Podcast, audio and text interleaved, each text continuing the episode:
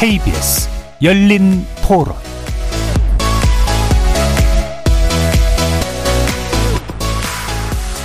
안녕하십니까. KBS 열린 토론 정준희입니다.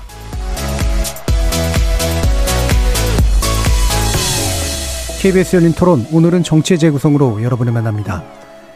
윤석열 대통령의 G7 정상회의 일정이 어제로 마무리됐습니다. G7 참관국 정상 자격으로 2박 3일간 히로시마에 머무르면서 각국 정상들과의 회담 등 굵직한 외교 일정을 소화했죠. 또 마침 우리 정부의 후쿠시마 오염수 시찰단이 오늘부터 일정을 시작하는데 시찰단 활동의 실효성에 의문을 제기하는 목소리도 있습니다. G7 외교와 후쿠시마 오염수 시찰단 문제 함께 논의해 보겠습니다. 다른 한편 김남국 의원의 탈당 이후에도 민주당의 혼란은 여전해 보이는데요. 여당은 이재명 대표의 불법 대선 자금 의혹으로 전선을 넓히려고 하고 있습니다. 어디까지 어떻게 정치적 파장이 미칠지 전망해 보겠습니다. KBS 열린 토론 지금부터 시작합니다. 살아 있습니다. 토론이 살아 있습니다. 살아있는 토론, KBS 열린 토론. 토론은 라디오가 진짜입니다. 진짜 토론, KBS 열린 토론. 정치를 보는 색다른 시선, 정치의 재구성 함께 해 주시는 네 분의 논객 소개해 드립니다. 이기인 국민의힘 경기도의회 의원 나오셨습니다. 네, 안녕하십니까. 이기인입니다. 하원기 전 더불어민주당 상근부대변인 나오셨습니다. 안녕하세요. 하원기입니다. 김주루 변호사 함께 하셨습니다. 네, 안녕하세요. 김주루입니다. 최수영 시사평론가 자리해 주셨습니다. 안녕하십니까. 최수영입니다. KBS 열린 토론 문자로 참여하실 분은 샵 9730으로 의견 남겨주십시오. 단문은 50원, 장문은 100원의 정보 이용료가 붙습니다. KBS 일라드의 모든 프로그램은 유튜브를 통해서도 함께 하실 수 있습니다. 자, 일단 1부에서는, 음, 윤 대통령의 이제 외교 일정에 관련된 이야기, 그리고 후쿠시마 오염수 관련된 논쟁을 다뤄볼 텐데요. 아, 일단 이번 2박 3일 일정을 어떻게 평가하시는지, 성과라고 보시는 점이나 또는 짚어야 될 한계가 있다면 어떤 것인지 한번 전체적인 총평을 들어보도록 하겠습니다. 먼저 이기인 의원입니다. 네, 우선은 좀 다행이다라는 생각을 네, 했습니다. 지금까지 예. 방일, 방미, 한일, 한미 회담 때마다 논란이 있었기 때문에 뭐 지지율도 좀 가라앉았고 많은 국민들한테 비판을 받은 게 사실인데 이번에만큼은 회담을 가기 전에 홍보했었던 그대로 돌발 변수 없이 어, 예측 가능한 외교였다라고 좀 평가를 할 수 있을 것 같아요. 뭐 이를테면 한미일의 공조를 좀 공고히 하고 그리고 우크라이나에 대한 인도적 지원을 약속하고 그리고 처음 있었던 이 위령비 참배에 대한 것들도 분명히 평가할 수 있을 만한 것 같습니다. 다만 이제 제가 아쉬웠던 지점은 바로 이 위령비 참배인데 이 학, 이 원폭 피해자들이 총 20만 명 정도가 된다고 해요. 네. 그 중에서 2만 명이 우리나라 사람들이고 그 중에서 절반이 이제 강제로 징용된 노동자들인 건데 기시다 총리가 정말 진정성이 있고 의지를 보일 수 있다면 유의미한 메시지를 낼 수 있었고 네.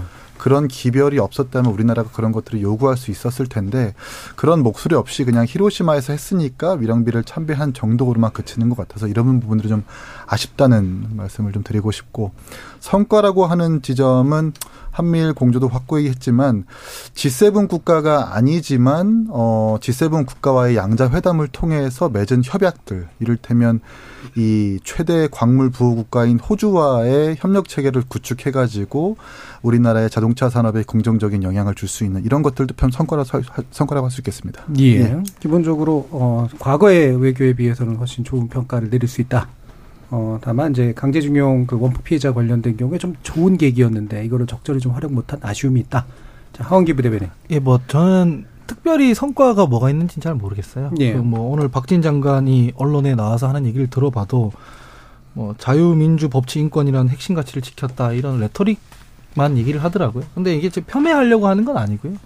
어차피 G7에 옵저버로 간 거지 않겠습니까? 그래서 한계가 있었다고 생각을 하고 다만 이 부분에 대해서 그냥 있는 그대로 얘기하면 되는데 굳이 여당에서 뭐 심리적지 뭐 음. 에이 이런 얘기들은 굳이 할 필요 없잖아요. 예. 우리가 뭐 이거 폄훼할 필요 없는 거고 당연히 그 뭐 G7 국가가 아니기 때문에 그냥 그런 건데 한미일 정상회담 같은 경우도 사실 이분 만났는데 무슨 얘기를 하시겠습니까? 거기서 음.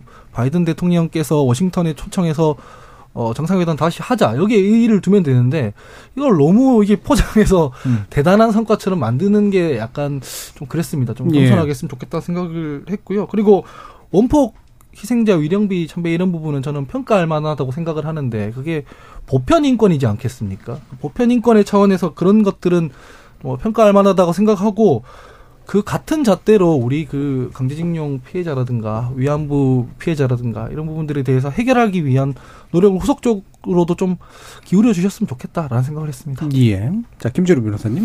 네, 그 뭐 G7 다자 외교 틀에 우리는 옵저버기 때문에 사실 뭐 기본적으로 큰 성과를 내기는 뭐 어려운 부분이 있다고 생각합니다. 그리고 아마 어 채택된 선언문도 뭐 일곱 개 국가 혹은 뭐 EU 정도까지 해서 사전에 교감된 것들이 결국 이제 발표된 것일 텐데 그게 이제 우리 정부의 능력의 니즈나 이렇게 거에 의한 것인지 아닌 건지 모르겠지만 저는 이제 두 개가 다행이라고 생각을 하는 것은 하나는 네. 이제 중국 혹은 러시아를 좀 겨냥한 강력한 그 선언문의 내용에 공동의 이름을 올리지 않았기 때문에 오히려 제가 원하는 전략적 모호성에 다가갈 수 있는 식으로 되지 않았는데. 근데 그게 예. 이제 우리 정부의 능력이었는지 아니면 사실은 뭐, 뭐, 쿡 제도라든가 좀 되게 이번에 글로벌 사우스 그 남반부 주변부 국가들 많이 초청하지 않았습니까? 이제 그러다 보니까 거기에 넣기에는 어려웠을 거고 그들도 사실은 비동맹이나 좀 중립 외교를 선호하는 국가들도 분명히 있을 거기 때문에 뭐 그게 이제 우리 능력이다 아니다는 잘 모르겠습니다만 그 덕분에 이제 거기에 이름을 올리지 않았던 게 천만 다행이지 않은가라는 생각이 들고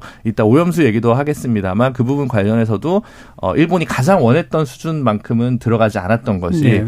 사실은 이전에도 보도됐지만 독일에서 굉장히 강하게 반대했기 때문인데 덕분에 이제 그게 안 들어갔다는 것이 그러니까 최악을 제가 생각하는 노선적인 측면에서 최악을 피했다는 점이 저는 그걸 성과라고 얘기해야 될지 모르겠습니다만 안도를 국민의 한 사람으로서 좀 하는 부분이 있고요. 나머지는 이제 그동안 국격에 좀 어울리지 않는 각종 논란들이 없었다는 점 아까 이기은 의원께서 말씀해 주셨는데 그래서 그 정도면 뭐 다행이다라고 생각을 개인적으로 하고 있습니다. 네, 국민의 한 사람이라고 표현해 주셨지만 네, 국민을 생각하는 논객의 한 사람으로서 네. 예, 의견을 들었다고 아, 이해하겠습니다. 자 최수영 평론가님. 네.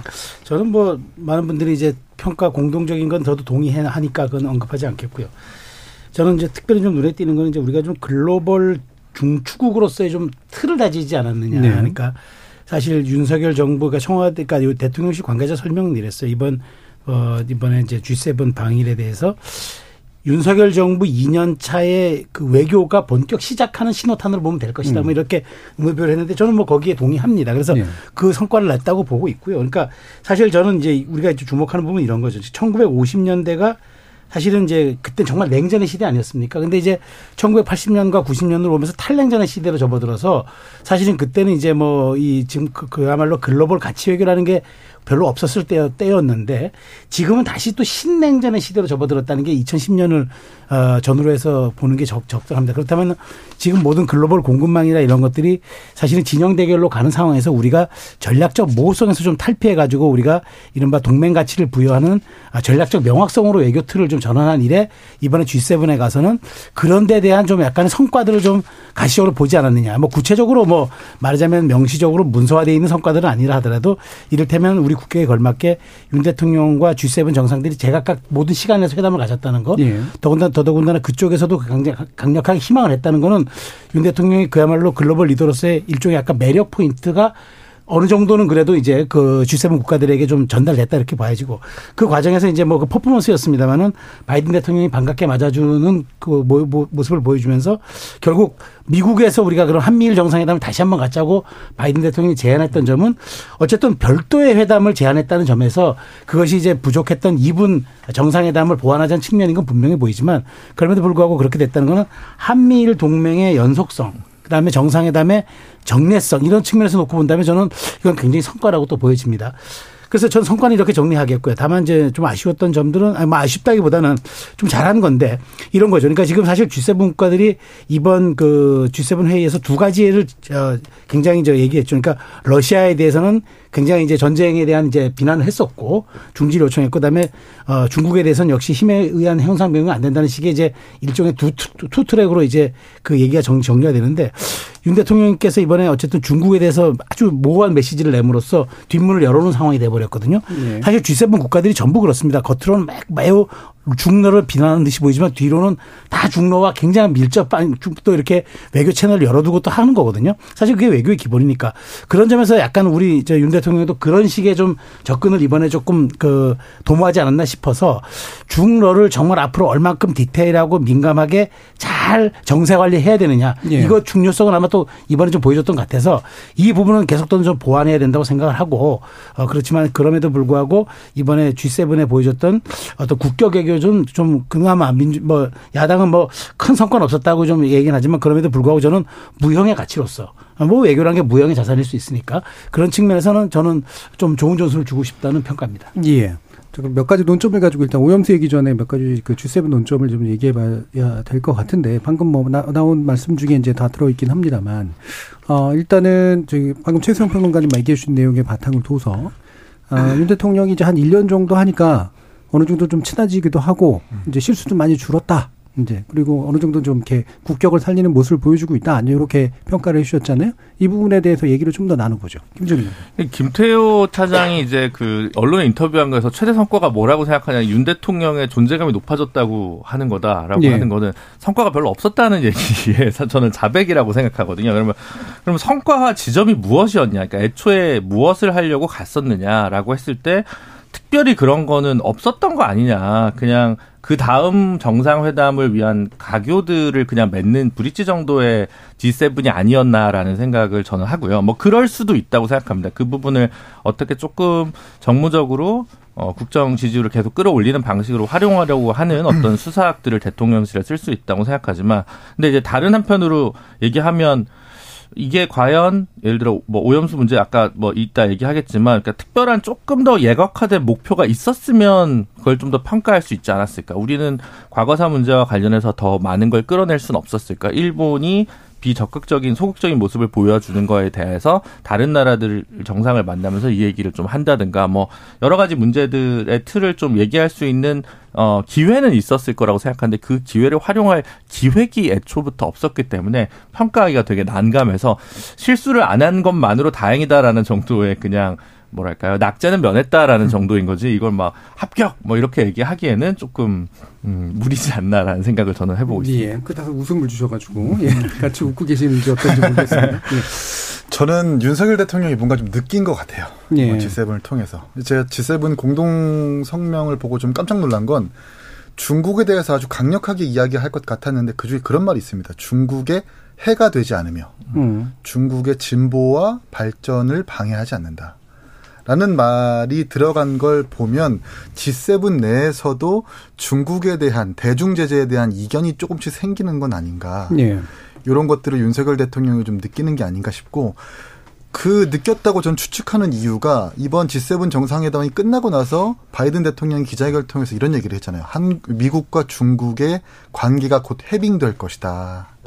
이걸 보고 아마도 우리 평론가께서 말씀하신 것처럼 이 모호한 메시지를 오늘부터 내기 시작한 건 아닌가라는 짐작을 하게 되고 또 유럽만 봐도 이 작년 이 이번 달부터 제 지난달부터 어 외교 독일의 어 외무장관 그리고 유럽 연합의 외교 수장이 지속적으로 지금 수시로 중국을 방문하고 있다라는 것 아닙니까? 예. 그러니까 이제 어 미국과 유럽 연합 같은 경우에는 겉으로는 중국과의 어떤 대립각을 세우는 것 같지만 속으로는 중국과의 관계 개선을 계속 도모하고 있는 것이거든요.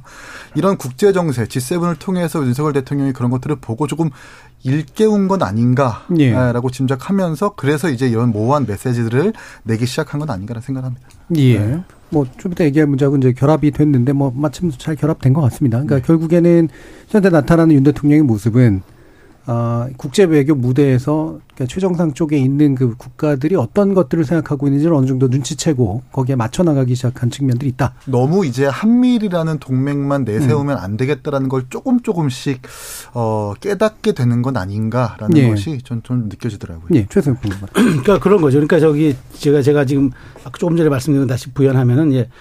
50년대가 이제 그때 냉전, 그 다음에 다시 탈냉전, 그 다음에 지금 신냉전 시대로 들어와서 분명히 북중일 한중러 플러스 자유진영 대 아, 이른바 사회주의 진영의 진영 대결 블록화가 다시 돼 있는 거 분명한데 그럼에도 불구하고 굉장히 이게 복잡 다단해졌거든요. 이게 양측이 딱 전선을 형성하는 그런 측면이 아니라 가치 동맹이라는 슬로건은 내걸었지만 실제로 내부로 들어가 보면은 우리가 중국을 그 우리가 저 전혀 무시해 살수 없는 그런 네. 일들.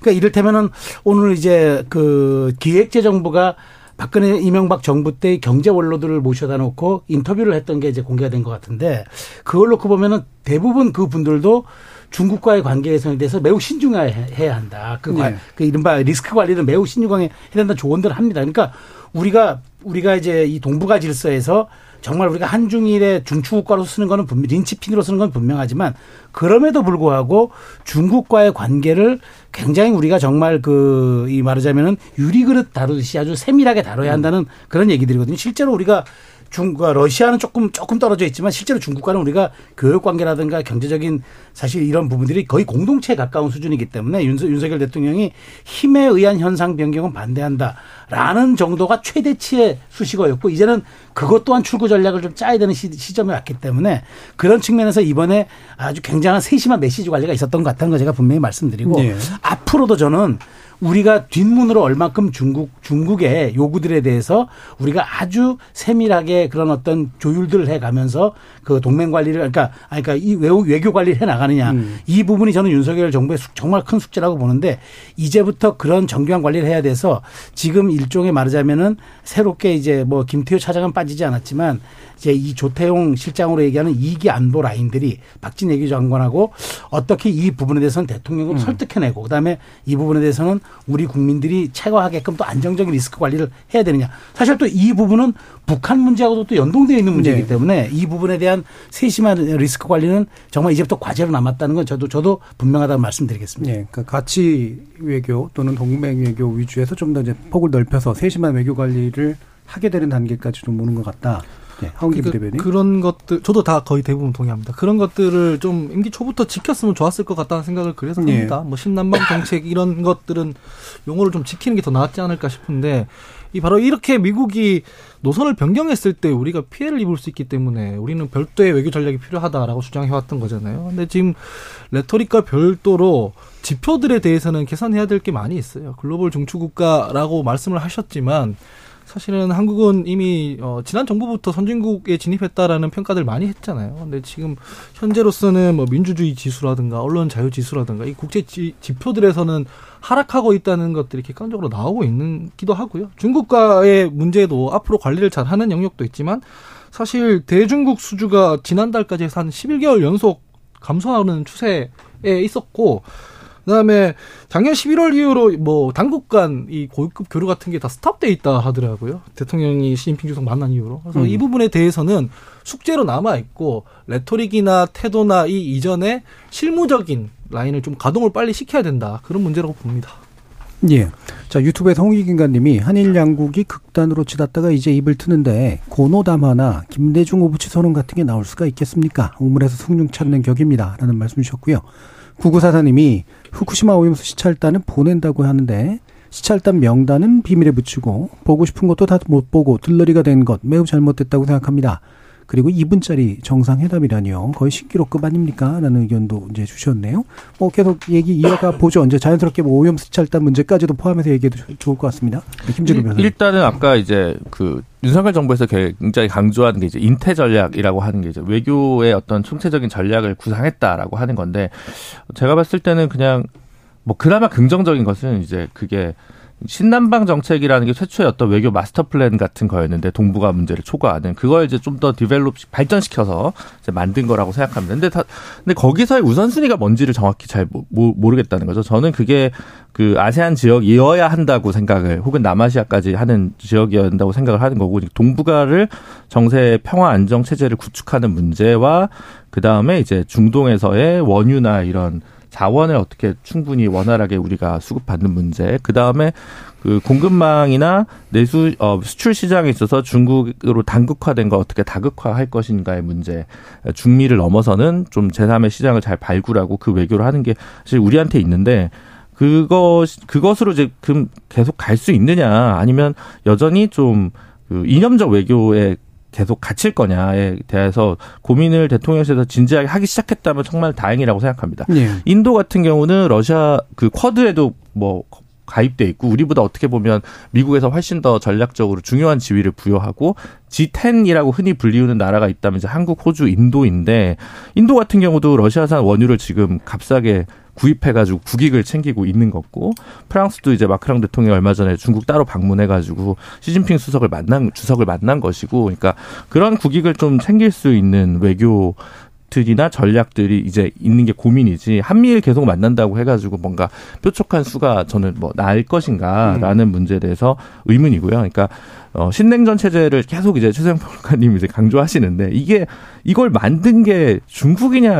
미국이냐에 대해서는 미국 트럼프 때부터라고 좀 생각을 많이 하기 때문에 그리고 미국이 새로운 경제 질서나 새로운 외교 체제를 수립할 때 있어서 유럽이나 주요한 뭐 글로벌 중추 국가들은 늘 이견을 제출해 왔는데 한국은 늘 예스맨이었던 것 같습니다. 저는 거기에 약간 불만이 있는 거거든요. 그게 뭐 굴종이라고 생각하는 게 아니라 조금 못 챙기는 거 아니냐. 미국이 이제 변화했으니까 이 트렌드에 빨리 발맞추어서 가서 먼저 같이 자리를 했는 것이 오히려 국익이다라고 하는 판단이 늘 이념적으로 그냥 그래야 해라고 좀 생각하는 것들이 좀 문제인 거 아닌가라는 어, 저는 이제 문제 의식을 좀 가지고 있고요. 어쨌든 이 이후가 그래서 좀 더 중요할 것 같습니다. 어차피 이제 다시 좀 중국을 만나야 할 것이고, 한중일 뭐, 정상회담 필요하다 이런 얘기들도 하는데 그런 문제를 앞으로 어떻게 풀 것인가라는 면에서 봤을 때 앞으로는 조금 더 그 좀 강한 메시지들은 좀 다운시키는 것들이 어쨌든 그 이기 외교 라인에서 좀 어, 적극적으로 검토해 주셨으면 하는 마음입니다. 예, 뭐 큰 차이는 아닌 것 같은데 뭐 잠깐 말씀 주시면. 예, 예, 뭐 좀 뭐 지금 저는 뭐 김준호 변호사 말씀도 그런 우려 그건 동의하고 실제로 그렇게 좀 저 아주 정교하게 관리를 해야 된다고 봅니다. 그리고 지금 우리가 한미일 말고도 지금 한중일도 우리가 관리를 해야 되는 게 이제 우리는 동북아시아에 있어서 정말 우리가 위로는 중국 아래로는 일본 문제가 있기 때문에 이 부분에 대해서는 우리가 정말 그 지정학적인 문제를 떠나서라도 우리가 이제 실리 외교 특히나 이제 우리가 생존 전략과도 관련이 있기 때문에 이 부분은 정말 정교하게 관리를 해야 됩니다. 다만 이제 윤석열 정부 이기에 이제 제가 보니까 좀 다행스러운 거는 윤석열 대통령께서 보니까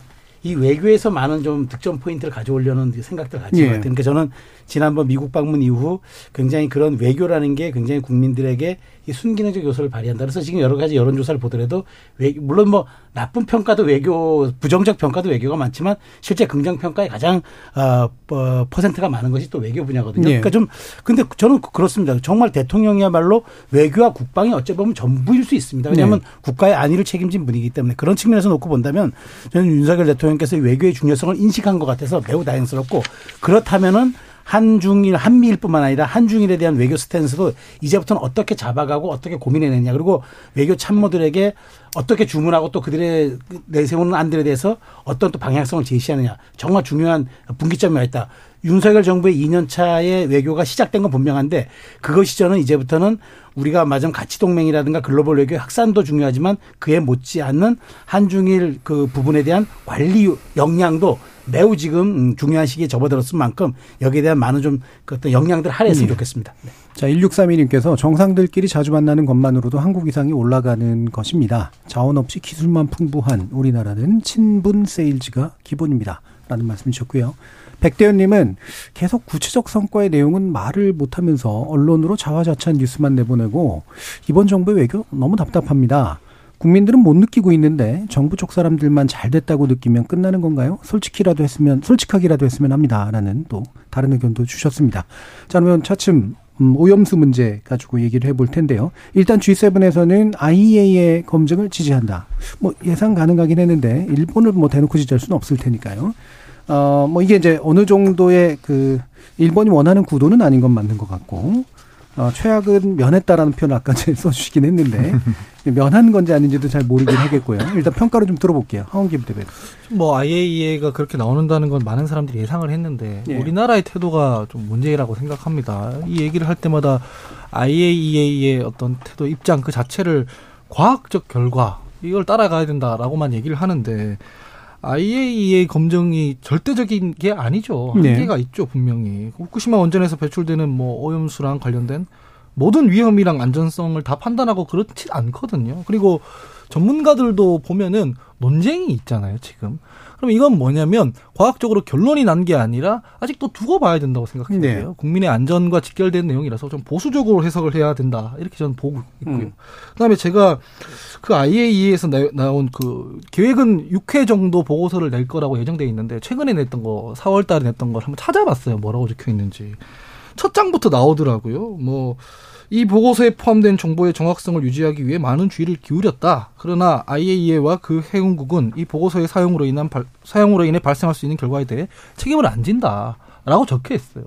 과학적 결과고 뭐고 다 좋은데 이후에 발생할 수 있는 문제에 대해서는 결국 한국이 책임을 져야 되는 거거든요. 네. 이게 이제 정치의 영역으로 넘어간단 말이죠. 그러면은 굳이 여기에서 우리가 시찰단 실효성, 실효성도 없는 시찰단 보내서 이 레버리지나 이런 것들도 다 뺏길 바에야 이걸 좀 충분히 활용할 수 있는 방향으로 우리가 어 활용 좀 했어야 되는 거 아닌가라는 생각에서 좀 아쉽습니다. 시찰단 예. 부분에 대해서는 특히 예. 뭐 저희가 검증할 거다라고 국내에서는 얘기를 했지만 일본에서는 바로 그런 거 아니다라고 막 맞받아치고 있는 상황이지 않습니까? 대만에서도 보면은 사실상 이런 식으로 검증 기능이 없는 시찰단 보냈지만 마치 이게 승인된 것처럼 막 평가받고 그랬었거든요. 우리도 같은 전철을 밟지 않으려면 이거 좀 더 신중할 필요가 있어 보인다라는 생각입니다. 예, 이기인 의원. 저는 이 G7의 IAEA 성명은 그냥 원론적인 성명이었다고 음. 생각을 합니다. 왜냐하면 더 정확한 실정을 알려면 G7 회의가 있기 전에 G7 환경부 장관 간의 이제 음. 회의를 저희가 보면 그게 더 정확하다고 생각을 네. 해요. 네. 일본이 이제 어영부영 어 다른 나라들이 우리 오염수 방류를 지지하기로 했다고 얘기하니까 바로 독일의 램케 장관이 음. 무슨 소리냐? 음. 난 우리는 지지한다고 표명한 적 없다고 얘기한 거 아닙니까? 그게 정확합니다. 네. G7 사이에서도 이 일본의 오염수 방류에 대해서 이견이 분명히 있는 건데 이제 그런 것도 다 담아내지 못했기 때문에 일본이 충분히 충족할 만한 성명이 나오지 못한 것. 그래서 원론적인 성명이 나왔다고 저는 평가를 하고요. 저는 우리나라가 좀 정확하게 직시해야 될 거는 G7보다 가장 피해가 있을 수 있는 국가는 우리나라라는 거. 네. 저는 그걸 좀 직시했으면 좋겠어요. 만약 오염수가 방류가 됐을 때 연안에 가장 빨리 그 피해가 도착할 수 있는 나라가 어디겠습니까? 영국이겠습니까? 뭐 프랑스겠습니까? 우리나라거든요. 이런 부분들을 사실상 좀 외면하고 그저 그냥 일본의 일본이랑 우리랑 관계를 개선해야 되기 때문에 어 이걸 그냥 계속 가져가겠다라는 태도는 굉장히 곤란합니다.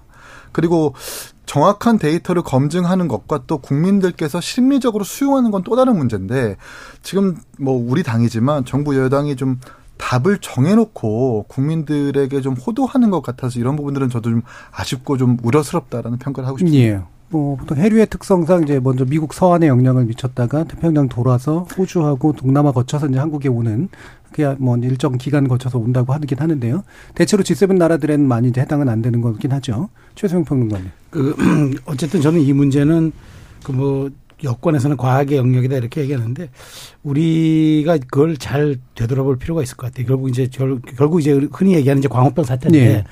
그 시절로 되돌아 올라가면은 사실은 그 국민들이 이제 정말 거기서 분노했던 건 그런 거거든요. 설령 광우병이 발견, 그러니까 광우병 소가 발견되더라도 우리는 수입을 중단하지 않는다는 이 조항 하나 때문에 그것이 이제 국민의 이제 안전과 그다음에 식량 주권으로 네. 비화되면서 굉장히 큰 파장을 일으켰잖아요.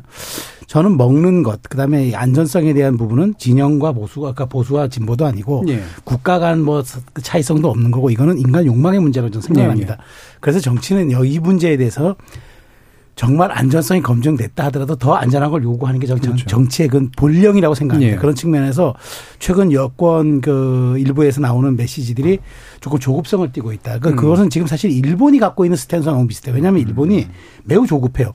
그래서 실제로 일본은 해외 정상들만 오면은 후쿠시마산 농산물로 만든 음식 꺼내놓습니다. 예. 그것이 의도했든 의도했든 하지 않든 농산물이든 뭐든 다 깔아놓습니다.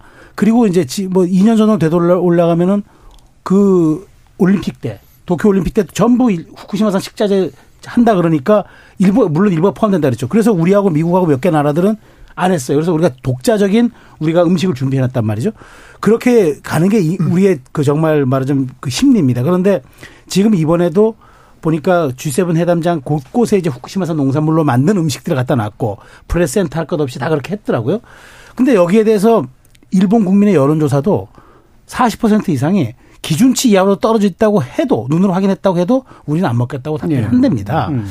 자, 그러니 이게 일본에서조차 과학의 영역을 믿지 않는데 기준치 이하로 떨어졌다고 해도 40%가 안 먹겠다고 하는데 그럼 절그 일본 국민의 절반 가까이가 안 먹겠다는데 우리는 무조건 안전하니까 합시다. 합시다. 그러니까 안전할 수 있어요. 저도 이번에 우리 시찰단에 가서 비공개 자료까지 다 들고 와서 안전하다고 얘기를 할 수도 있을 거라고 봅니다. 아니면 뭐 자료가 부실해서 또 뭐또 뭐 비난을 받을지 그건 네. 아직 결과가 나오지 않았으니까 모르겠는데 설령 그렇다 하더라도 정치권은 검증 또 검증을 얘기하는 게 맞습니다. 네, 네. 그런데 이 부분에 대해서 아 이거는 우리가 이제 물론 이제 저도 야당도 너무 이런 부분에 대해서 여당에 이렇게 그 강력한 말들을 자극한 측면들이 있어요. 음. 일종의 말하자면 이렇게 너무 괴담들을 유포함으로써 여당이 아 뜨거라 싶어서 반영 반응하게 하게끔 그런 식의 얘기들도 책임 있는 야당이 하면 안 돼요. 예. 최소한 거기도 과학에 근거해서 얘기하면서 충분히 검증하고 오기 바란다. 그럼에도 불구하고 우리 정치권은 더 안전성을 요구하겠다. 뭐 이 정도의 호흡으로 나가줘야지 마치 우리가 저, 저 여당과 대통령이 이쪽에 안, 뭐 식량 안보를 포기하고 아, 국민 안정을 포기하고 먹거리에서 일본 음. 얘기를 많이 다 들어주는 뭐 그런 식으로 자꾸 얘기를 하니까 이렇게 반응하는 것 같은데 네. 어쨌든 그럼에도 불구하고 저는 후쿠시마산 농산물 특히나 오염수 처리 이 부분에 대해서는 정말 저는 정치권이 더 신중한 메시지를 줘야 되고 여당 오히려 여당 입장에서 저는 그 이번에 우리 시찰단에 갔다 왔을 때 얘기를 들어보자. 네. 그리고 검증 한번 해보자. 이렇게 좀 나오는 게 좀 맞다고 봐요. 그래서 음. 이 부분에 대해서는 지난번에 대한 그 어떤 정치적 경험과 교훈도 있고 여기는 저는 100번을 강조해도 지나침이 없다. 그런 측면에서 이제부터는 여권과 이 저 특히나 이제 그 당정 중심 인사 중심 인사들의 아주 정제된 메시지 관리가 좀 필요하다라는 음. 말씀드리겠습니다. 네, 김준일 변호사님. 그러니까 이게 사실 현대 과학으로 어디까지 검증 음. 가능한지 자체가 좀 의문인 거잖아요. 네. 예전에도 뭐 이게 뭐 옛날 옛날에 뭐죠? 산업재해병주 있다 있다 의 병 그, 그 음. 시대에 뭐 알았겠습니까? 몰랐는데 이제 그렇게 돼버렸으니까 굉장히 어, 신중해야 될 문제고 아마 일본에서도 많은 과학자들이 그런 입장으로 알고 있습니다. 그러니까 이게 몇 세대에 걸쳐서 어떤 부작용이 날지 알 수 없는 상황이고 만약 그분들 얘기대로 괜찮다고 하면 굳이 방류할 이유는 무엇입니까라는 질문이 당연히 나올 수 있거든요. 네. 두면 되지. 그래서 어 이거는 이제 너무 다른 나라에서도 굳이 안 하는데 가장 가까운 우리부터 괜찮다라는 시그널은 좀 이번 시찰단 어차피 파견하기로 한 거니까 이미 파견돼 있죠. 그런 상황이니까 좀 가장 신중해야 될 문제가 아닌가 싶습니다. 한일 정상 회담 다시 하고 셔틀 외교 복원했고 필요한 소개 목적은 달성했으니까 이 방류 문제에 관해서는 지금은 조금 더 신중한 자세로 정부에서 좀 임해줬으면 하는 마음입니다. 예. 자 고재성 님이 광우병 사태 관련해서는 국민들이 반대했으니까 어린 소만 들어오고 있는 거 아닌가요? 반대 안 했으면 광우병 발병률 높은 늙은 소들이 들어와 있을 겁니다. 라는 말씀 주셨고요. 8921 님이 수산업에 종사하는 사람입니다. 오염수 시찰단이 방일했다는데 오염수를 직접 퍼와서 검사해야 되는 거 아닌가요? 그냥 가서 서류 검사, 저장소 구경만 하고 돌아오면 경비만 드는 것 같은데 하면서 오염수 관련해서는 이제 전문가 토론이 좀 필요하다라는 그런 의견 주신 분들이 있어서요. 저희가 이제 한번 추진은 해보겠는데 쉽지 않을 것 같다고 피디님이 얘기하고 계시네요. 외국인들이 많이 와가지고 통역이 문제가 되는 건가요? 이게 또 이제 전문가라고 하는 분들이 이제 또 이해 당사자인 경우들도 아, 그렇죠. 많아가지고 생기는 음, 문제가 있죠. 음. 예. 예, 저도 뭐 앞에 최성 평론가님이랑 이기영 의원님은 안 그러시는데 제가 다른 방송 나가도 그렇고 뉴스를 봐도 그렇고 이게 과학이 아니라 정치적 선동을 하고 있다라고 지적을 하면서 광우병 얘기를 엄청 많이 하더라고요. 예. 근데 방금 그 댓글 문자 주신 분이 잘 지적해 줬는데 그때 이제 전 세계적으로 미국 소에 대한 그 불안감들이 있었던 네. 때예요. 그뭐 발병이 뭐 10년, 15년 이후에 날 수도 있다 이런 문제들이 있었고 뭐 그 이후에 특정 위험 부위를 포함해서 30개월령 이상을 우리가 수입한다 그러니까 이제 그때 난리가 났던 거지 그냥 괴담이었던 건 아니다 이렇게 먼저 말씀을 드리고요. 방금 김준우 변호사님 말씀 잘해주셨는데 이게 과학적으로 결론 난 게 아니잖아요, 아직. 근데 그러면 여기서는 입장이 이제 발생해야 되는데 일본 입장에서는 그러면 우리 우리나라가 뭐 일, 본이 과학적으로 결론 날 때까지 이거 계속 일본이 가지고 있어야 되냐? 우리가 초래해야 될 비용은 어떻게 할 거냐? 이건 일본 입장이죠. 한국 입장은 뭐냐면 그 비용은 비용 부분이고 우리는 이게 지금으로서는 불안해한 불안해하는 국민들이 더 많으니 조금 더 명확하게 확인될 때까지는 너네가 가지고 있어라. 이런 게 우리 입장이어야 하지 않습니까? 근데 우리 입장이 어느 순간 붕 떠버리고 왜 우리 국민들은 과학적으로 사고하지 못하는 가 이런 식으로 지금 약간 바보 취급한다라는 느낌을 제가 많이 네. 받아요. 그래서 시찰단 부분에서도 보면 이 음모론이나 괴담이나 이런 것들이 어디서 솟아나냐면 유포하는 사람이 나빠서가 아니라 정보가 공개되지 않았을 때 그 정보 공백을 서사나 상상력이 메꿔 들어가면서 네. 생기는 거잖아요. 뭐 시찰단 들어가는데 누가 가는지 명단도 공개 안 하고 뭐 취재진도 못 가고 그 취재진 못 가는 이유는 뭐 피폭 때문이라고 그러고 가서 뭐 시설 설비밖에 못 본다고 하고 이러니까 국민들 입장에서 납득이 안 되는 거예요. 그렇다면 음. 거기 가는 이유가 뭐냐? 일본한테 그러면 우리가 핑계를 대주기 위해서 핑계를 작동하기 위해서 가진 거 아니냐? 이런 부분에 대해서 국민 저기 국민들의 불안과 뭐 이 지적에 대해서는 좀 국정 운영을 하는 주체들인 정부와 여당이 좀 새겨 듣고 판단을 해야 돼. 민주당만 보고 국정 운영하는 거 아니지 않습니까? 그러니까 이게 이제 뭐 마지막으로 요 논의를 좀 해봤으면 좋겠는데 그러니까 이제 시찰단이라도 보낸 게 어디냐라는 시각도 있고 애초에 시찰단을 보낸 것 자체가 의미가 없었던 거 아니냐. 왜 이제 일본의 들러리가 되느냐 이런 시각도 좀 있잖아요. 아까 이제 최소영 평론가님 이제 오고 난 다음에 또 어떻게 하는가가 되게 중요하다는 이 부분을 얘기해 주셨으니까 한번 들어보죠. 네, 네, 그러니까 저는 그 지금 대만 사례 우리가 음. 아까 어, 우리 이제 하 대변인 얘기해 주셨는데 맞아요. 대만이 갔다 왔죠. 갔다 대만 몇몇 나라 갔다 왔는데 빈손으로 왔어요. 사실은 네. 빈손으로 왔어요. 왜냐면 일본이 이제 짜준 동선대로 보고 음. 왔으니까. 근데 저는 이번에 우리가 간 거는 뭐 저는 병풍 뭐 병풍이라고 이제 이재명 대표는 표현하던데 저는 병풍이라고 생각하지 않아요. 네. 사실 이 갔다 와서 만일 어쨌든 이게 통과 의뢰였다고 되면 이게 여권이 정치적 부담이 엄청나게 클 거예요. 음. 그러니까 저는 이번에 가서 뭐 비공개하고 취재진 안 간 거 이건 지역적인 문제라고 보고 네. 21명의 실찼다. 저는 이분들의 익명으로 그러니까 명단 공개 안 한 것도 좀 나쁘지 않다고 왜냐하면 갔다 오면 또 이분들이 여론 재판에 올라요. 저는 나중에 네. 국회에서 익명으로 어, 대표단 몇몇 불러다가 검증하는 것도 나쁘지 않다고 보고 중요한 거는 저는 이 이분들이 가서 자신들이 통과 의뢰가 하러 온 게 아니라 실제로 우리가 국민이 불안과 우려를 잠식시키는 데이터를 우리가 가지러 와서 이것을 우리가 정부에 가서 국민들 설득하러 왔다고 일본 정부에 정확하게 시그널을 줘야 되고 예. 그다음에 일본이 보여주지 않는 자료라도 할지라도 요구를 해야 되고 또 그것도 봐야 하고요. 그래서 최소한 저는 이번에 갔다 왔을 때 우리가 다 아는 자료 말고 정말 원자력 전 원안이 전문가 21명이 갔다는 만큼 비공개되고 미공개된 이런 자료들이 있다면 이것을 정확하게 가지고 와서 국민들 앞에 꺼내놓고 설득하고 네. 최소한 이 부분에 대해서 시찰단이 그냥 유람하러 간 거 아니고 그냥 통과 의뢰식으로 우리가 일본이 짜준 프로그램에 갔다 온 게 아니라는 걸 분명 인식시키지 않는 한 저는 갔다 온 갔다 온 게 아무 의미가 없다고 봐요. 근데 그걸 음. 알고 보냈기 때문에 저는 네. 저는 이번에 그 시찰단이 이렇게 막중한 사명을 알고 워낙 이렇게 지금 그 지금 뭐 이렇게 언론에 관심이 지대하기 때문에 그런 측면에서 놓고 보면은 성 저희 그성그 성과를 저는 일정 부분 성과라기보다는 이제 국민에게 설득할 수 있는 자료들 일정 부분 갖고 갖고 올 것으로 보고 그냥 그야말로 통과 의뢰 정도로 인식하게 될 경우에는 저는 이 후폭풍 만만치 않을 거라고 봐요. 네. 그렇게만 된다면 진짜 평가할 수밖에 없다고 생각을 하는데 지금 나오는 일본의 시그널들이 보면은 별로 이제 그런 방향으로 안 가고 있다는 게 이제 불안한 거고 예. IAEA 같은 경우도 보면은 계속 그 핑계를 대지만 사실은 판단의 근거가 대부분이 일본 측이 제공한 자료를 네. 토대로 하는 거거든요. 그래서 이번에도 만약에 최소영 평론가님 말씀처럼 IAEA보다 더, 더, 더 나가는 거예요. 그 말씀처럼 되면은. 음. 그러면 평가할 만하다.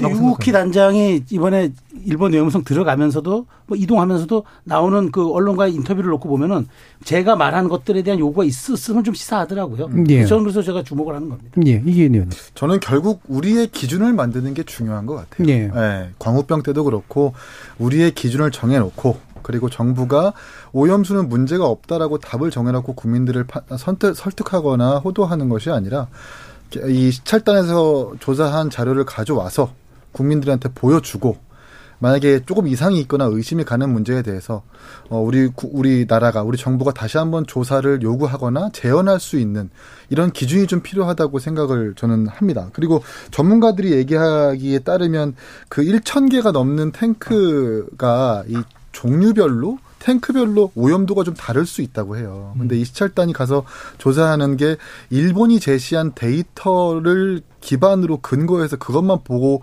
온다라는 확률이 크다라고 하는데 여기에 그치지 말고 우리 정부가 좀 기준을 가지고 재조사하거나 재현할 수 있는 재량이 있어야 된다라고 좀 판단하고 2, 3년 전부터 우리나라 원자력 안전위원회에서 오염수에 대한 어 일단 일정한 데이터들을 일본으로부터 네 차례 정도 받았다고 합니다. 근데 이것들을 아직 어, 공개하지 않다고 있다고 하, 않다고 하더라고요.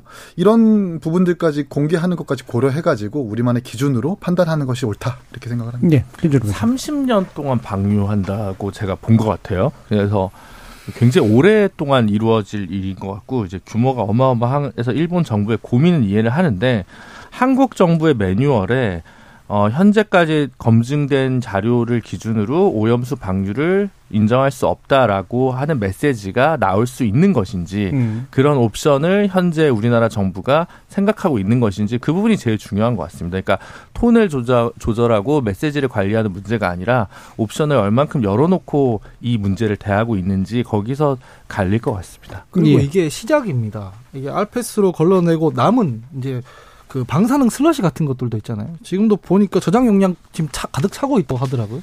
그럼 오염수를 내다버리는 게 정당화되고 나면 이 슬러지 문제 이제 가득 찼으니까 이거 처리할 때는 뭐라고 또 이게 반대할 것이며. 그러니까 장기적인 관점에서 기준을 좀 세울 필요가 있다라고 보여집니다. 예. 2261님께서 오염수 문제는 후쿠시마 시찰로 결론 내지 말고 우리만의 판단을 할 수 있는 여지가 좀 남겨졌으면 좋겠습니다. 라는 말씀 주셨고요. 7606님께서 야당이 대통령의 외교를 지적만 하기보다는 다수의 의석을 가지고 있다는 점을 활용해서 나름대로의 반대 메시지를 내면 미국 눈치 보느라 난처한 정부의 힘 있는 그림자로서 역할도 할 수 있지 않을까 생각해 봅니다. 라는 의견도 주셨습니다. 예, 일부에서는 지금 G7 외교 플러스 아, 오염수 방류 문제에 관련된 우리 정부의 입장에 관련된 논의를 좀 진행해 봤습니다. 여러분은 지금 KBS 열린 토론과 함께하고 계십니다. 토론은 치열해도 판단은 냉정하게 복잡한 세상을 바꾸는 첫 걸음은 의외로 단순할지도 모릅니다. 평일 저녁 7시 20분 당신을 바꾸는 질문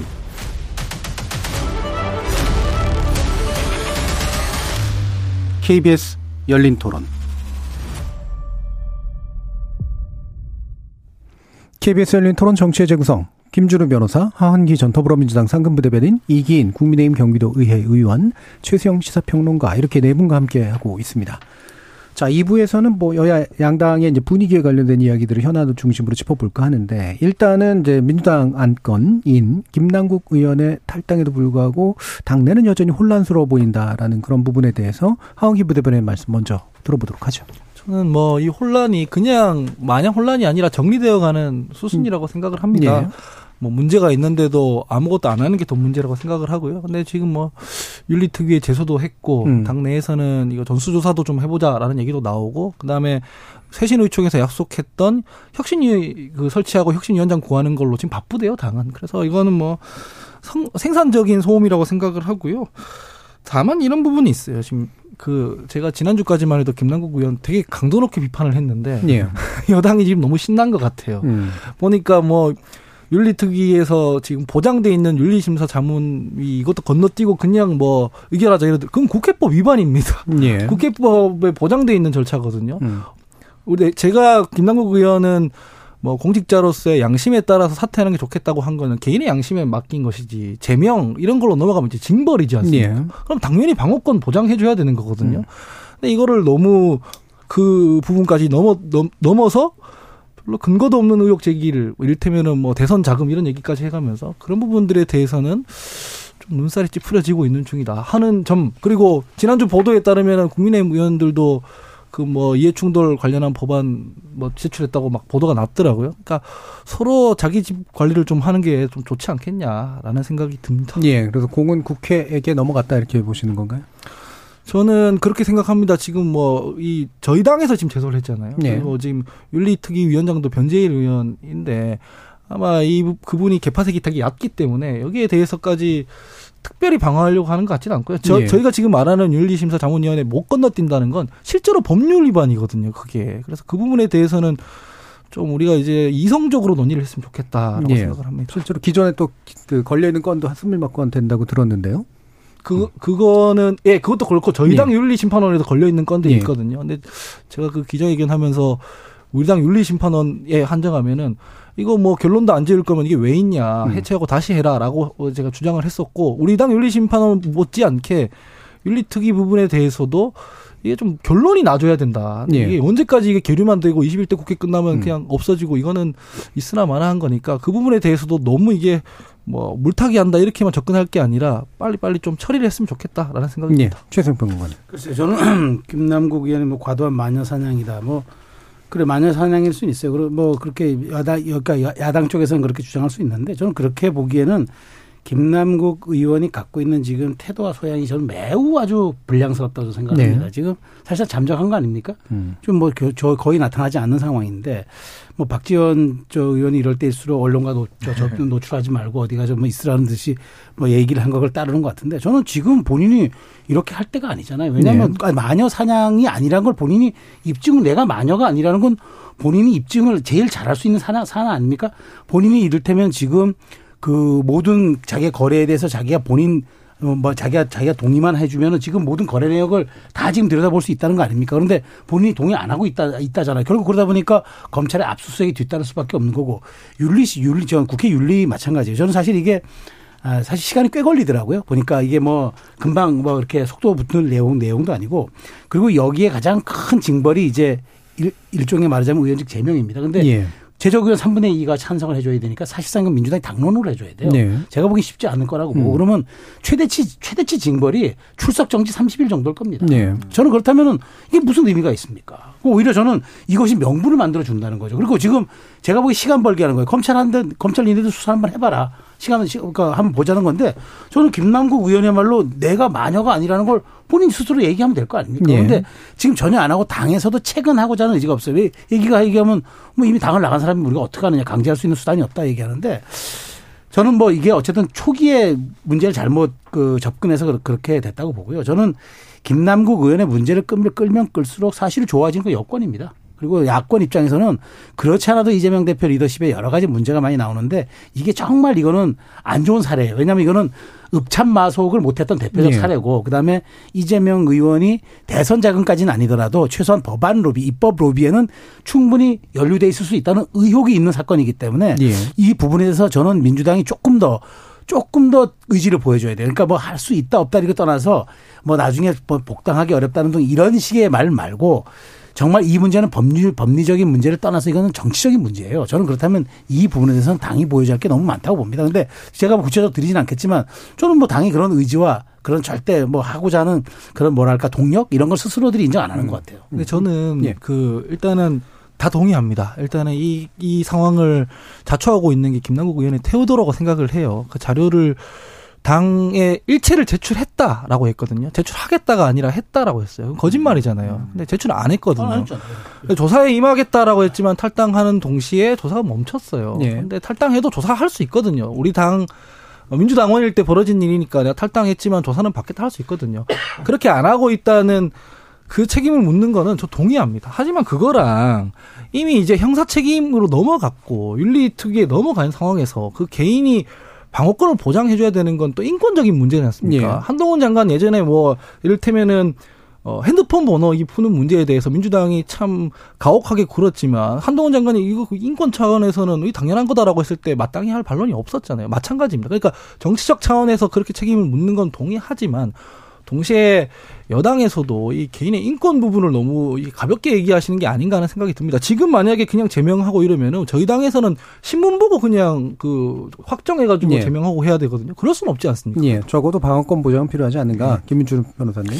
징계 그러니까 윤리특위 입장에서는 뭐 하은기 부대변인 말이 맞는 것 같고요. 저는 음. 그리고 지금 드러난 게 이제 직무에 전념하지 않았다, 충실하지 않았다, 성실 의무를 다하지 않았다. 이거는 사실은 뭐 30일 출석 정지 정도까지는 충분히 할 수 있는데 예. 그 외에 이제 여러 의혹들과 관련해서는 뭐 정해진 게 아니기 때문에 제명까지 이제 당론이고 문제를 떠나서 하기가 좀 어렵다고 음. 법조인 입장에서 보입니다. 그렇고 다만 이제 지금 뭐 김남국 의원이 본인이 지금 코인 내역을 제출하지 않은 것은 본인이 그냥 감당하면 될 문제입니다. 네. 본인이 뭐 다음번 불출마를 하든 출마할 수 없게 되든 그건 이제 본인이 선택하는 거니까 어 그것까지 더 뭐라고 하기에는 좀 애매한데 문제는 이재명 대표 혹은 민주당의 이 문제를 대응하는 방식은 어, 제가 볼 때는 적절치 않다 혹은 부족하다라는 건 충분히 들어야 될 비판이라고 생각하고요.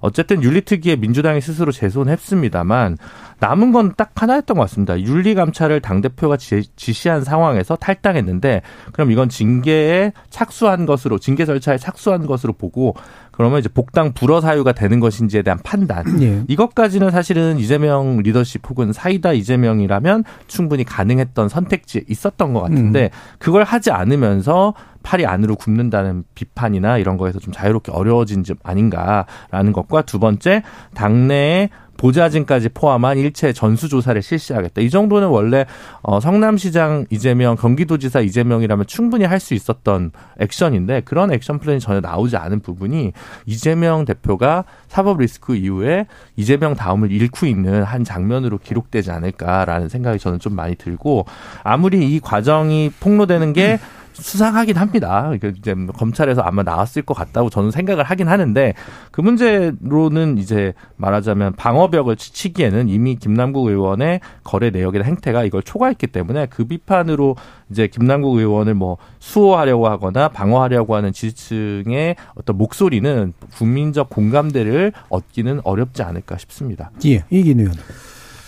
저는 김남국 의원 본인이 너무 사태를 지금 키우고 있고 그리고 당도 대처가 엉망이고 확실히 이재명 당대표의 온정주의가 영향을 미치는 것 같습니다. 음.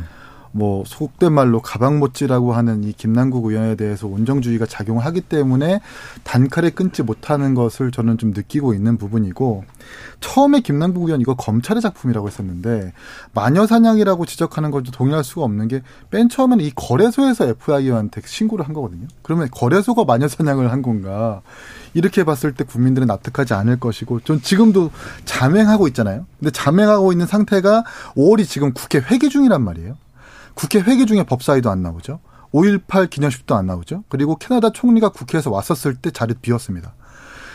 국민들께서 지적하는 건 합법이냐 불법이냐가 아니라 상임위 중에서 주식 코인 창을 본 걸 가지고 더 많이 비판하고 있는데 지금도 비난받고 있다고 자맹하면서 자신이 가지고 있는 직무를 게을리하고 해태하고 있는 거거든요.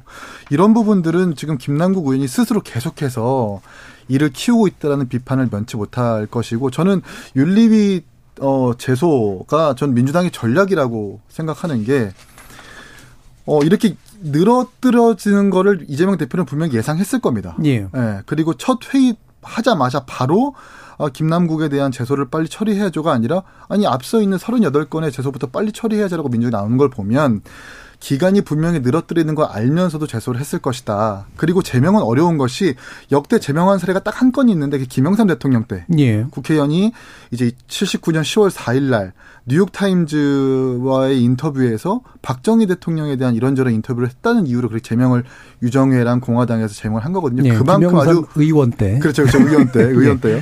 그만큼 아주 중한 어, 시기에 이뤄진 제명인데 이걸 가지고 제명할 수 없다라는 걸 분명히 이재명 당대표도 알고 있었기 때문에 이런 당의 좀 애매모호한 그리고 너무 노림수가 보이는 전략 그리고 김남국의 스스로 일을 키우는 어떤 이 자처 이런 것들이 계속해서 어, 좀 이어지게 만들고 있다라고 평가를 하고 싶습니다. 예. 네. 가방 모찌가 뭐 비속 비속어이긴 한데 비속어이기라서 이제 좀 걸리기도 하지만 죄송합니다. 일본어라서 또 걸리는 네, 부분도 그렇죠. 있어서요. 예, 가방을 들어주는 사람 내지 네. 예, 수행 비서 정도로 어, 정정을 하겠습니다. 그러니까 최측근 정도라고 생각하시면 될 것 같고요. 자 그러면 이제 사실 뒷 문제도 얘기를 해야 되니까 요 부분만 짧게 한번 짚어보죠. 그러니까 지금 여당은 어쨌든 이걸 이재명 대표 쪽으로 계속해서 확장시키려고 하는 거잖아요. 실제로 이게 가능한 일이라고 보시는지 최생 평론가님. 네, 이거 여당은 그, 계속 이렇게 확전을 시도하겠죠. 예. 그리고 실제 또 하나 연결고리는 있어요. 왜냐하면 음. 이제 이게 그 대선 직전에 이제 그 P2E라는 이제 그 말하자면 현금화를 게임머니를 현금화하는 쪽에 입법 로비가 있는데 이거 이제 이거 부분을 이제 이재명 대표가 후보가 당시 후보 시절에 이제 이거를 또 이제 말하자면 우리도 세국 정책에서 벗어나야 하지 않겠느냐는 그 매우 긍정적인 신호를 줬어요. 근데 이제 이게 이런 거죠. 사실 이런 법안들이 아, 우리가 바다 이야기가 사회에 끼쳤던 굉장한 큰 악영향이 있기 때문에 이 부분이 굉장히 정서적으로 민감해요. 그런데 이게 이른바 평시적 상황에서는 이런 법안들이 통과되기 어렵습니다. 네. 그런데 전시적 상황, 이른바 대선 같이 매우 유동성이 큰 정, 장에서는 이런 것들이 이루어질 수 있어요. 왜냐하면 정치적으로 소구할 수 있으니까 표가 되니까. 그 다음에 아 우리가 이런 식으로 IT 쪽으로 해서 우리가 정책으로 치환하면 되니까 이렇게 해서 어물쩍 넘어갈 수 있는 게 그런 대선이라는 큰 장에서 벌어져요. 시도가 된 흔적은 보여요. 징후가 음. 있고 있었고 약간의 흔적도 남았어요. 근데 이재명 대표가 여기에 또 참전을 했어요. 그러다 보니까 여당 입장에서는 이 부분을 이재명 대표를 연결고리 몰아가려고 하죠. 예. 거기서 조금 더 나가면 이제 대선 작업 나오는데 저는 예. 그 부분은 사실 동의하기가 쉽지는 않은데 어쨌든 그렇게 가다 보니까 이재명 대표 입장에서는 본인의 대, 대, 본인의 사법 리스크에다가 그렇지 않고 돈봉투 사건의 미온적 대응에다가 최측근 그러니까 이른바 자기의 아주 가까운 그 정말 그 마속 같은 사람을 전혀 그, 그 사람이 오히려 로비를 받아서 자기가 좀 동원됐다는 그런 것들도 있고. 그러니까 이재명 대표가 도대체 그러면 본인의 문제와 당을 관리하는 문제와 그 다음에 당의 총선으로 나가는 미래의 문제 이 세 가지 문제가 다 꼬여버린 거잖아요. 그러니까 당내에서나 민주당 지지층에서나 이른바 개혁의 딸들이라는 강성 지지층 빼놓고는 이재명 대표 갖고 치를 수 있을까?라는 예. 이제 의문이 생기는 거죠. 음. 그런 점을 계속 여당은 또 제기할 거고 야당에서는 그런 점들이 또 동력이 돼가지고 끝없이 또 이재명 대표를 공격할 수 있는 것으로 보이기 때문에 더더군다나 이제 본인이 또 계속 출, 그 법원에 또 출석할 거 아닙니까? 그런 측면에서 놓고 보면 이재명 대표의 시간은 매우 본인의 본인에게 정치적으로 불리할 수밖에 없는 국면을 흘러갈 수밖에 없는 상황이 됐다 라고 음. 저는 분석합니다. 예. 그러니까 뭐 여당이 좀 과하게 뭐 정치적으로 밀고 가는 부분도 있지만 충분히 밝혀야 될 그렇죠. 사안이 있음에도 예. 불구하고 이제 이재명 대표 측의 대응은 확실히 좀 지금 떨어지고 있다 이렇게 보셔서요. 다른 게 의견을 먼저 좀 듣고 이제 하은기 부대변인 말씀 한번 들어보죠. 이기인 의원님. 그러니까 이제 그겁니다. 대통령, 그러니까 이재명 당 대표로 확전하는 그 근거는 그거죠. 이 김남국 의원이 30억 위믹스 코인을 정말 잡코인 중에 잡코인이라고 하는 클레이페이로 바꿨고 그 시기가 대선과 맞춰졌는데 이 현금화한 금액이 어디인지 모르겠다. 이것을 대선 자금으로 썼을 것이다. 라고 하는 것이 국민의힘 주장인데 저는 네. 동의하기 좀 어렵습니다. 음. 네, 약간의 비약이 있어요. 약간의 비약이 아니라 좀 많은 비약이 있습니다. 음. 그리고 한 가지는 이제 이재명 도지사 때 만들었던 그 대북 코인이라고 한다는 네. APP 427이라는 것에 대해서 어, 규제를 완화해야 된다라고 수차례 얘기했었고 음. 이것이 북한에서도 통용될 수 있게 노력하겠다라고 하는 그 코인의 진심이었던 순간들 때문에 이걸 복합적으로 얹어가지고 공격하고 있는 양상인데 저도 예. 이거에 대해서 이렇게 좀 동의하기는 어렵고 지켜봐야 되는 상황이다 이렇게 생각합니다. 예, 김재룡 변호사님. 지금 민주당이 지난주에 그 16일부터 18일 있었던 한국갤럽 자체 조사 여론조사를 보면 지지율이 오히려 올, 올랐다고 1%인가 올랐다고 돼 있고 네. 그러니까 지금 어떤 느낌이냐면 아 이게 위기다라고 해서 민주당 기존 지지층이 결집한 것 같거든요. 물론 세대적으로 보면 20대는 좀 확 이탈하는 모습을 보여주곤 있긴 합니다만 그러면 역으로 얘기하면 지지층은 지지층만 가지고 치른 게 지난 대선이고 국민의힘도 지난 대선을 지지층만 가지고 전 치렀다고 생각을 하거든요. 예. 그래서 그 작은 차이가 났는데 그러면 만약 총선을 이길 생각이 있고 다수당이 될 의지가 있는 당이라면 당 바깥에 있는 어, 유권자들 시민들을 대상으로 하는 어떤 어, 시그널이 가야 되는데 이걸 계속 어, 야당 탄압이다 돈봉투 건이나 아니면 어, 김남국 코인 건 그렇게 반응하고 있어도 떨어 더 떨어지지 않으니까 음. 그냥 거기에 안주하고 있는 게 되게 문제라고 생각하거든요. 그러니까 혁신이가 뭐 있었는데 그게 뭐 했는지도 잘 못, 장경태 의원 저희 뭐 패널 출신입니다만 뭐 혁신이 특별히 뭐 이렇게 혁신 아젠다를 뭐 제시하지 못하고 또 혁신이 만든다고 하는데 당 대표가 있는 상황에서 혁신이는 사실은 그렇게까지 많은 정권을 가질 수도 없고 정말 비약적으로 하려면 어, 돈봉투 의혹이 있는 의원들 그리고 김남국 의원 혹은 이재명 대표 본인까지 다음 총선 불출마를 선언하면 되게 시원하게 가는 거거든요. 끝까지 가보겠다 우리가. 그럼 검찰이랑 싸워서 사법부에서 판단 받고 다시 여의도로 돌아오겠다라고 하는 그런 시원한 맛은 이제 기대하기 어려워진 거죠.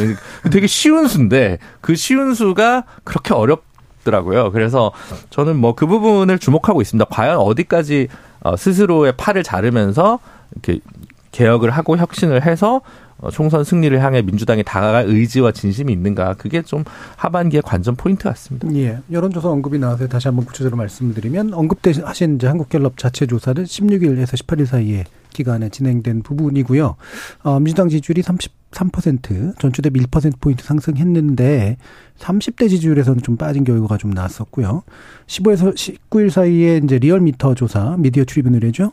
여기서는 또 20, 30대 지지율이 좀 많이 빠지는 요런 결과들이 좀 나왔었죠. 요 자세한 내용은 중앙선거 여론조사 심의위원회 홈페이지를 참조해 주시면 됩니다. 자, 하원기 부대변인. 세분 말씀하시는 걸 내부에서 뭐 제가 거의 비슷하게 대동소이하게 하고 있는 입장에서 반론이라기보다는 그런 부분이 있습니다. 지금 여당에서 레토릭 사용하는 걸 보면은 이게 조국 장관처럼 조국 장관 때처럼 이제 확 확 좀 확대해 가지고 어, 반사 이익을 보려고 하는 것 같은 그 기류가 네. 저는 읽힙니다. 뭐 조국 수호, 남국 수호, 조국의 강, 음. 남국의 바다. 음. 그때랑 양상이 좀 다릅니다. 왜냐면은 지금은 정반합 상황이 이루어지고 있습니다. 아까 전에 이기인 의원님께서 이 윤리 이 윤리특위에 제소한 게 전략이다라고 말씀하셨지만 실제로는 처음에는 어, 쇄신 요청하고 나서 그거 안 했거든요. 뺐거든요. 원래 그게 의원총회에서 총의로 모아진 거였는데 뺐습니다. 그다음에 전수조사 이런 것들도 제가 요구했었는데 뭐 빠져 있었습니다. 근데 음. 그런 것들이 힘에 의해서 밀려서 그러니까 이거 왜 이대로 두면 어떡하냐라는 그 반발 혹은 비판에 밀려서 지금 하나하나 이재명 대표가 지금 하고 있는 중이거든요. 예. 이게 그래서 전략이라고 보긴 어렵고요. 버티기가 힘든 좀 힘든 상황이라고 봅니다. 그 상황에서 뭐뭐 뭐 당내 의원들이나 구성원들이 마냥 이재명 대표 리더십을 흔들고 있는 건 아닌데 기, 김준우 변호사님 얘기했던 것처럼 이 당에서 이렇게 비판받는 문제, 돈봉투 문제라든가 이 뭐 가상화폐 문제라든가 이런 문제에 대해서 이렇게 안이하게 처리해도 되냐? 우리가 지금 지적받는데 이거를 막 다, 다른 당 반문하면서 뭐 누구 의원은요, 허는 뭐 이렇게 이런 식으로 하면 되냐?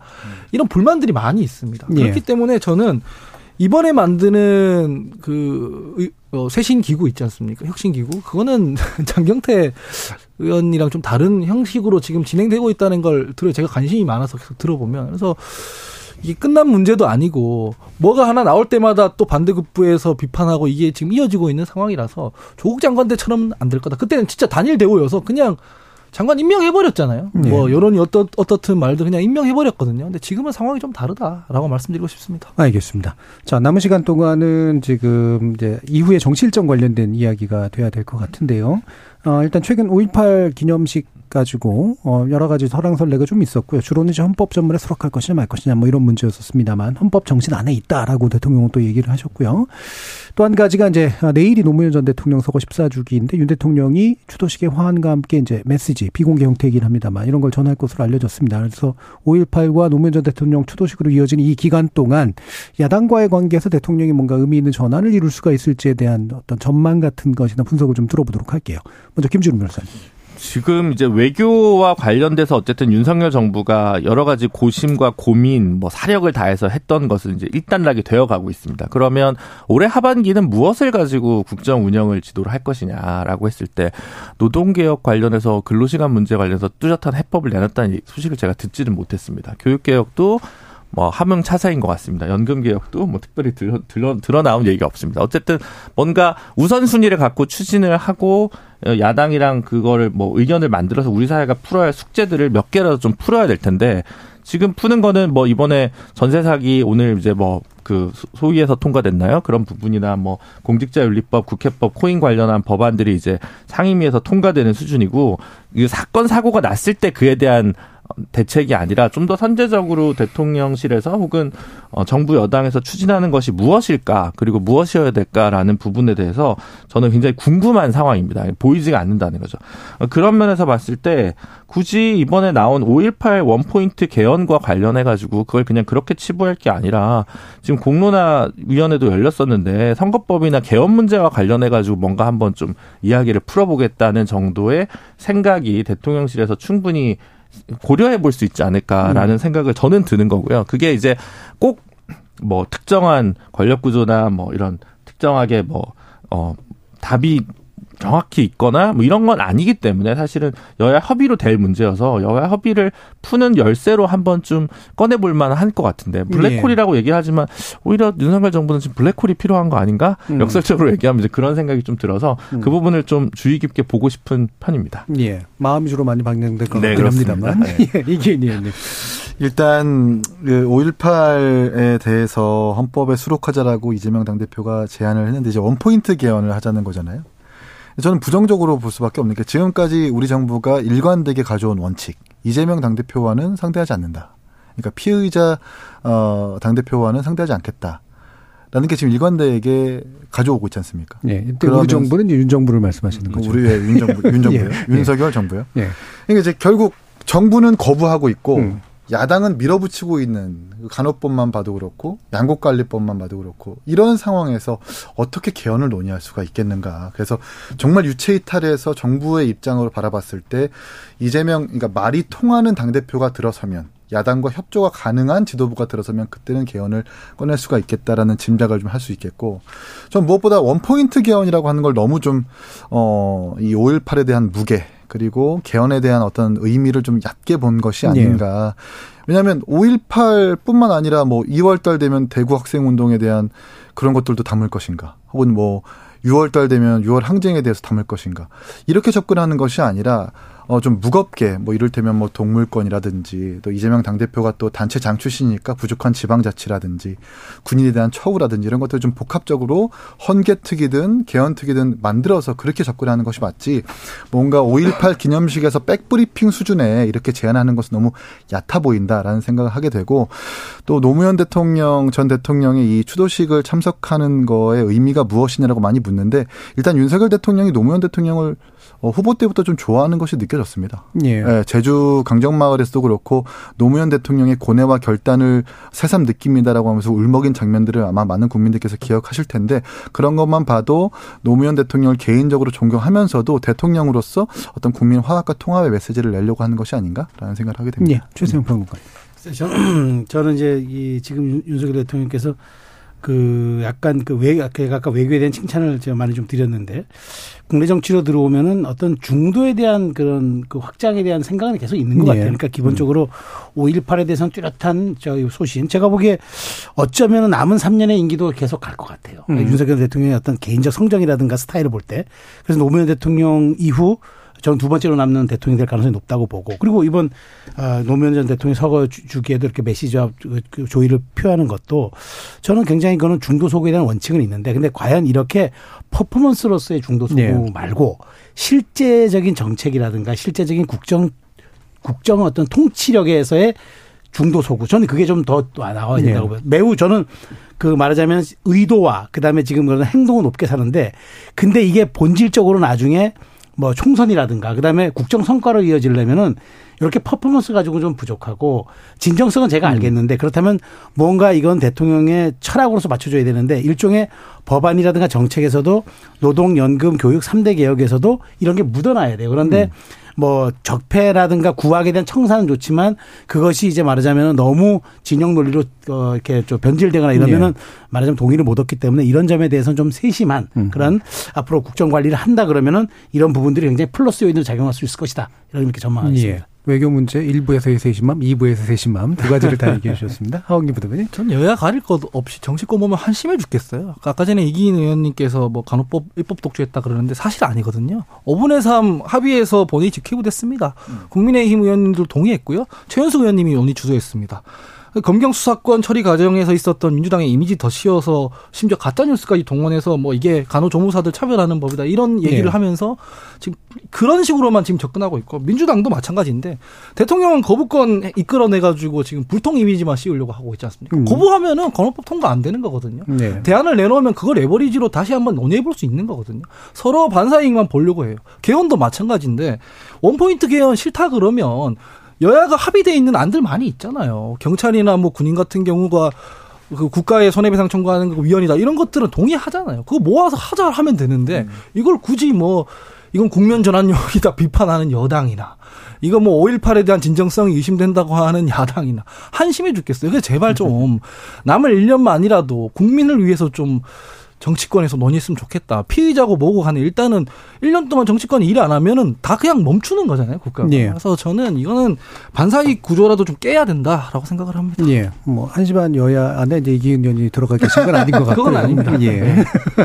말씀 중에 이제 예. 어, 일종의 오해를 좀 교정했으면 좋겠다라는 의도로 네. 말씀해 주신 것 같고 지금 백대현 님께서 김남국 의원은 정치적 정서적으로 잘못한 게 맞으니까 많이 욕먹어도 쌉니다. 하지만 그걸 빌미로 아무 상관이 없는 개인정보까지 겸찰이 별건으로 개인 털탈 터는 거 없애야 될 나쁜 행태라고 생각합니다. 유튜브에서 늘 바르게님은 주변 관리를 제대로 못한 이재명 대표는 지도자로서의 자질이 심각히 우려됩니다. 깨끗이 물러나서 민주당이 황곤탈퇴할 수 있도록 도와주는 게 국가와 국민에 기여하는 공직자로서의 기본 자세라고 생각합니다. 라고 의견 주셨습니다. 자, 오늘 KBS 열린 토론 이 정도로 마무리하겠습니다. 오늘 함께 해주신 네 분, 최수영 시사평론가, 이기인 국민의힘 경기도의회 의원, 하헌기 전 더불어민주당 상근부 대변인, 그리고 김주루 변호사 네 분 모두 수고하셨습니다. 감사합니다. 감사합니다. 지금까지 KBS 열린 토론 정준이었습니다.